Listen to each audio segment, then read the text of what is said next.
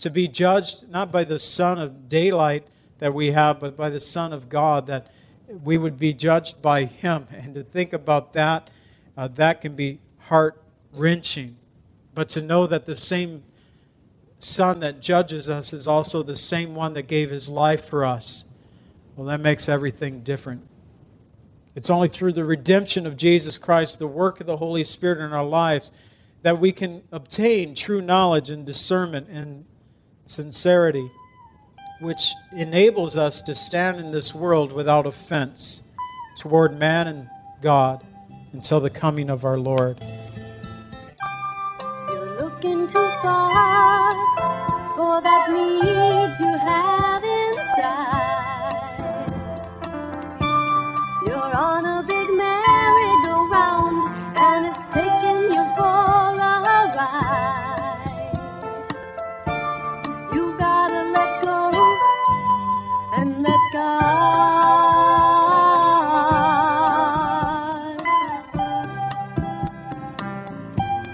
Welcome to the Cleansing Word. We invite you to stay with us as Pastor John Pinnell of Calvary Chapel Lake Villa takes us through a verse by verse study from God's Word. Each Monday through Friday, we'll be airing messages to encourage you in your faith that you might grow in the knowledge of our Lord and Savior, Jesus Christ. I hope that you enjoy this broadcast, and I'll return at the close of this teaching to give you more information about our church and how you can obtain a copy of this message. Now, here's Pastor John with today's message from God's Word. do in your life. He can get rid of pain and get rid of strife. All you gotta do is let go and let God. We're going to begin our study officially now in Philippians, uh, the Epistle of Philippians. Paul's writing, which most believe from a prison cell in Rome, somewhere around AD 61 and 62. And, and time has transpired by, it's past, and yet there is still this great work and great concern for the church in Philippi. And, and he says in verse 3 I thank my God upon every remembrance of you, always in every prayer of mine, making requests for you with all joy for your fellowship in the gospel from the first day until now. I've already told you that the first visit was around AD 49, and until now would mean somewhere around AD 61, 62. So at least 10 to 12 years had passed since Paul had first met the people in Philippi and then a church being birthed from his ministry there. But he says, I, I thank God upon every remembrance of you. So I think of this, and he says, I thank God upon every remembrance. And in my flesh, I think, yeah, but you were stripped and you were beaten and you were cast into prison. I don't know if I would have a thankful heart. And then I was thinking about that is what took place for that church to get birthed in Philippi. And I remember the words of Jesus in John 16 21, where he tells us a woman, when she is in labor, has sorrow because her hour has come upon her. But as soon as she gives birth to the child, she no longer remembers the anguish for the joy that a human being has been born into this world. And I believe with Paul, the same is true. There was pain. He was stripped, he was beaten, he was imprisoned along with Silas. But a church was birthed. And because the church was birthed, he was able to say, I thank God upon every remembrance of you. And the church is there. It's standing some 10 to 12 years later as a testimony of God's great grace upon those people. And he says, I thank God in every remembrance of you. That fellowship, he says in verse 5, the koinonia, as we have in the Greek, having communion, having something in common, it means a partnership. You know, their fellowship wasn't based on their nationality or their social status or past religious experiences, but based upon the gospel of Jesus Christ. You know, it's a fellowship that cannot be broken because it's been built on a tried stone, on a precious cornerstone, on a sure foundation, according to Isaiah 28 16. That foundation being that of Christ Jesus our Lord. And the bridge that Kevin had on the picture for the introduction, I sent him another picture. He didn't like it, I guess, because he got rid of mine. He caught the essence of the picture. I'm glad. But the idea of that was that we are being built up together. And you know, in Scripture, God is called a chief cornerstone. Jesus is. Sometimes he's called that capstone. This bridge, without this middle support here, we know that if you take that out, the whole thing would collapse. That all the pressure of that arch is put into what is called a keystone, and it holds the pressure of that bridge together that makes it capable of standing. And Christ is that stone, whether he is the cornerstone, the foundation, how we describe him, or the keystone, as in such an arch. He is what we have built our life upon. He is that firm foundation that we are partakers, that we have fellowship in the gospel from the day that we first accepted Christ as our Savior until this day. That that fellowship is built upon the Lord. What was true for Paul in his day is also true for us. That we are also part of that. We're one of the stones in the great building of God that God is putting together, built together for a dwelling place of God in the Spirit. And then he said, verse 6, and it's our memory verse for this month, and just one of the verses that is key in the New Testament. Being confident of this very thing, that he who has begun a good work in you will complete it until the day of Christ Jesus. Now, first of all, the day of Christ Jesus technically refers to the second coming of Jesus.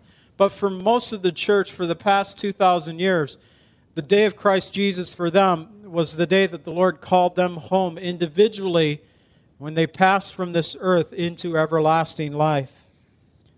But until that day, we're still here today. It's for us, it's until the day of Jesus Christ, until he either comes back and takes us home corporately, as we know as the rapture of the church, or individually as we die and go to be with the Lord. Until that day, the Lord is working, and we should have this confidence it means to be convinced, to be persuaded, that we have this confidence that the work that the Lord begun, for me, it was at the age of seven that I acknowledged Jesus as my Savior, but I can look at my life and, and see even before I was born that God was working toward my salvation because He was working His salvation in my parents' life from my mom before I was born and from my dad when I was two months old. That he who has begun this good work in us, that he will complete it. That we are a work in progress. We're his masterpiece. I know I don't feel that way.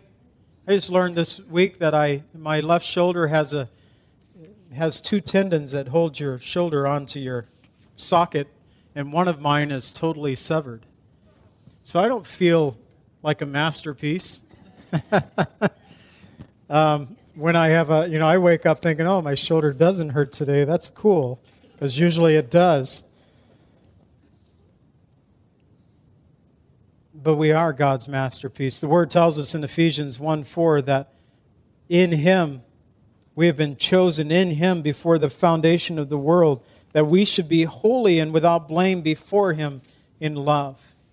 That He chose us before the foundation of the world. He called us, and when we responded to His gospel, that's when our life of faith began. But the life of faith that began then is not complete until we see Jesus face to face. And He is faithful to complete it. And we need to have this confidence, the confidence that Paul proclaimed here to be confident of this very thing that the work that he has begun, this good work that he has begun, he will complete in our lives. And he goes on in verse 7 and 8, and he says, Just as it is right for me to think this of you all, because I have you both in my heart, inasmuch as both in my chains and in the defense and confirmation of the gospel, you are partakers with me in Christ. For God is my witness, how greatly I long for you all with the affection of Jesus Christ. So he's writing from a prison cell. He is writing with chains upon his body, whether just his legs or his hands. The chains are present. They're an everyday reminder in his life. But he has the people in his heart, this great desire, and he calls them partakers of the gospel that they were sharing in the ministry. And we learn here in the book of Philippians, and we learn uh, in the book of Acts how the churches got together, and some of the other epistles, the Corinthians talks about it also, how they gave gifts to support Paul in ministry. And Philippians had the church in Philippi sending gifts to Paul while he is in prison and, and just relieving him, uh, giving these gifts and such as he's responding with this letter. He said, You guys are partakers in this ministry with me. He refers to the chains, and in verse 13, we'll look at next week, but we'll read today. It says that, So it has become evident to the whole house, or the whole palace guard, and to all the rest, that my chains are in Christ. That the palace guard believes to refer to there in Rome. That is, he appealed to stand before Caesar Augustus. That his faith became evident in the whole house. His chains that he had was for the gospel of Jesus Christ. And he tells the church in Philippi that you are partakers in this. You're not the cause of my chains, but you are partakers in the work of the ministry that continues on. He was in prison and he was in prayer. He was in prison and he was writing epistles and letters to the church. He was in prison in the whole palace garden. All the rest, he says, they knew that his chains were because of Christ Jesus. Even though he was in prison, he continued to be a witness and a testimony to the Lord Jesus Christ. And while he was in prison, the church of Philippi, other churches that he had uh, helped birth, that he had ministered at, they're ministering to him now by sending these gifts. And he says, as a result of that, you guys are partakers with me of the grace of God. I had uh, got an email from St. Mike, as I mentioned earlier, but I did uh, want to read this opening line. I just received this email from Mike, and his opening line To those who have invested time and treasure to be part of God's work in Nimli, South Sudan, I assure you that God is being glorified through the lives of our brothers and sisters here. You wouldn't think that the atrocities that they've endured would leave these people sweet, respectful, and hospitable. But they are, and that's the God we serve. He alone is able to heal the brokenhearted. 25 years of war their nation had experienced until uh, they came into peace, and then this past year becoming the first nation first new nation on our planet over the last year and celebrating that first year together as technically South Sudan. Now, the words continue on. But he said to all those that have participated, basically, most of the people who have helped support the ministry that have been taking place in southern Sudan will never step a foot in Africa, but they have been partakers in that. 100 million shoe boxes that have went out throughout the world uh, since 1993. I remember uh, Calvary Chapel, Costa Mesa, the first time the shoe boxes made their way in there, and the ministry began there in 93.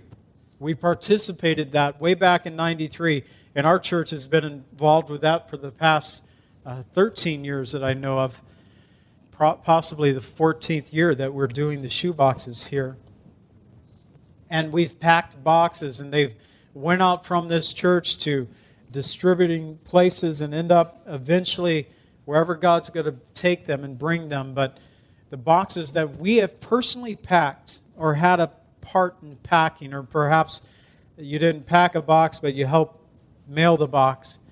However, that goes, praying for the ministry. We are partakers in that when the child receives it. We've had a share in that ministry, and that is what the Lord has called us to. When Greg Laurie was here in 09 at the Allstate Arena, and our church participated in that. Some people working as ushers, others working on the floor for those who are coming forward, and others just bringing people and, and participating in that whole event. 4,000 plus people gave their heart to the Lord during those three days and we were partakers of that ministry. We had our share in that ministry.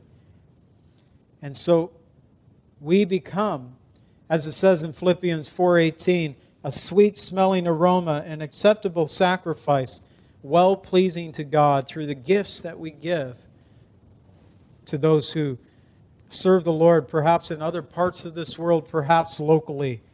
And although we may never get to go in some of these areas, we still become partakers in these ministry. We partake in the ministry through the service that we have in helping others.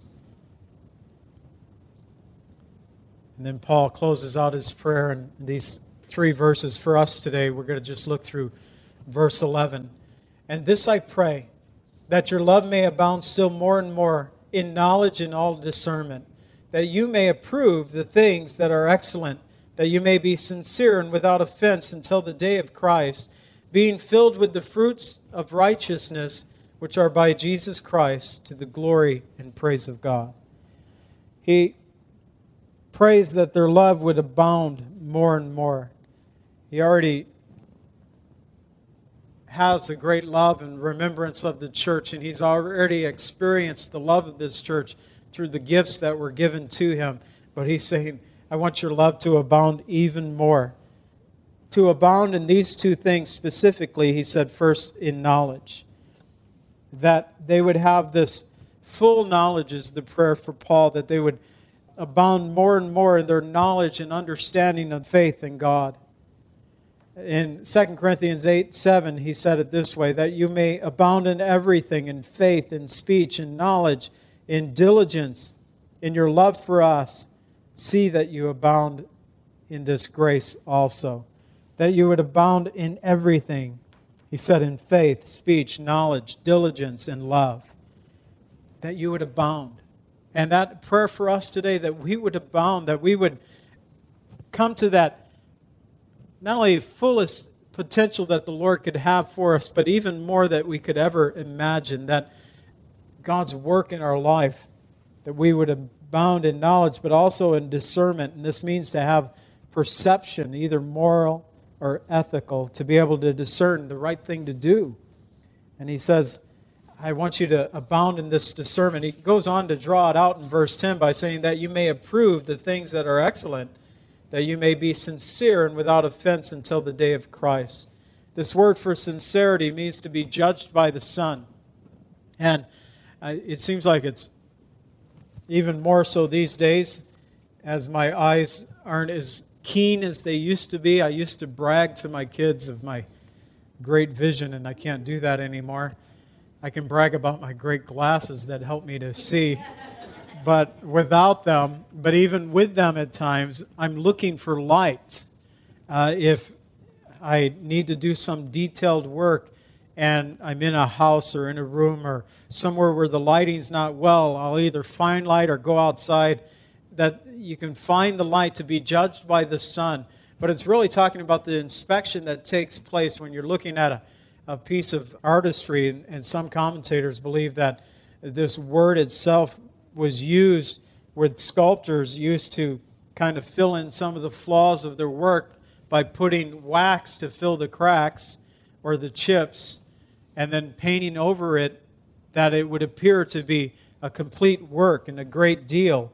But if exposed to the sun, the wax would melt and expose the sculpture for the truth of what it is. To have this sincerity and to be without offense until the day of Christ Jesus to be judged not by the sun of daylight that we have, but by the Son of God, that we would be judged by Him. And to think about that, uh, that can be heart wrenching. But to know that the same Son that judges us is also the same one that gave His life for us, well, that makes everything different. It's only through the redemption of Jesus Christ, the work of the Holy Spirit in our lives, that we can obtain true knowledge and discernment and sincerity, which enables us to stand in this world without offense toward man and God until the coming of our Lord. Paul wrote in 1 Thessalonians 3 12 and 13, And the Lord make you increase and abound in love to one another, to all, just as we do to you, that he may establish your heart blameless in holiness before our God and Father at the coming of our Lord Jesus with all the saints. That God will establish our hearts blameless in holiness at the coming of Jesus Christ. That we'll be able to stand him sincere, to be judged by the Son. And although we have our blemishes, the wax that is filling those blemishes is the blood of Jesus Christ, and God sees us covered by the blood. That we can have this confidence of this very thing, that He who has begun a good work in us will complete it until the day of Christ Jesus. And in verse 11, being filled with the fruits of righteousness, which are by Christ Jesus, to the glory and praise of God. To be filled with the fruits of righteousness, to be filled with the Spirit of God, as it says in Galatians 5:22, that the fruit of the Spirit is love, joy, peace, long suffering, kindness, goodness, faithfulness, gentleness, self control. And in Ephesians 5, verses 8 through 10, that we were once in darkness, but now we are in light, that we are the light of the Lord. Walk as children of light, for the fruit of the Spirit is all goodness, righteousness, and truth, finding what is acceptable to the Lord. We were once darkness, but now we're to walk in the light of the Lord. Walk as children of the light, because we have the fruit of the Spirit, that of goodness, of righteousness, and truth, that we would be filled with the fruits of righteousness. God's work working in our lives, working through our lives to the praise of God, that He should be glorified and that He should be praised as a result of our lives. So, in closing, we have seen Paul and Timothy, they're servants of Jesus Christ, that we are saints. No matter where we're at in the ministry of God, that if we are believers in Jesus Christ, we are saints. It's been set apart for the purposes of God. That also within the church we have the bishops and the deacons there. But we are saints because of God's grace. And through God's grace, we have received the peace of God in our hearts. As saints, we're to be thankful. Thankful for others, making requests for them with joy because of the fellowship that we share in the gospel of Jesus Christ. We need to be confident in the work that God has begun in our lives so that He will complete it. We need to have that confident confidence in the Lord until we see Him face to face. That we are partakers of the gospel through our support of ministry, whether it's here at this local church or giving to uh, missions throughout the world, that we are partakers of this ministry. And it's to the praise of God that we can share in this work. And finally, that the desire that we are to abound, to abound in knowledge and discernment, to be sincere, to be without offense, that our lives would have the fruits of righteousness that come by Jesus Christ and the gift of God, that we would bring him glory and praise with our lives. Father, that is our prayer today. He who has begun a good work. Father, we read here in this passage of many of the things that we have already been considered as believers, Lord, that we are saints, that we are in fellowship, in koinonia, that we are partakers. And a lot of times, Lord, we don't feel that we're living up to these positions, these titles that you have given us. But he who has begun a good work in us, he who has begun a good work in us will be faithful to complete it. We thank you for that today. A reminder of that to us today. That, Lord, the work that you have begun, you will complete. And we are that work. We are the stone that is part of the building of God that occupies the Spirit of God. And Lord Jesus, you are that chief cornerstone that we build our life upon. May we have that confidence today. As Paul was able to write, being confident in this very thing, Lord, would you give us that confidence in the work that you're doing in us and through us? And Lord, that if we lack the confidence today, if we lack knowledge, if we lack discernment, if we lack sincerity, if we have been offensive, Lord, I pray that you would reverse all those things. Lord, that there would just be this, again, this washing from the inside out, that you would purge us and make us whiter than snow, that we can live and move and walk as you have called us to as believers in the day and age that we live in today. It is my prayer for myself, for our people here this morning. We ask in Jesus' name. Amen.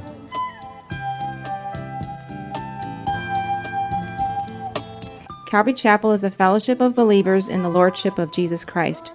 Our greatest desire is to know Christ and to be conformed into his image by the power of his Holy Spirit. If you would like more information about Calvary Chapel, or if you would like a copy of today's message, please contact us at 847 265 0646. That's 847 265 0646. Thank you so much for joining us today, and may the Lord richly bless you as you worship Him today.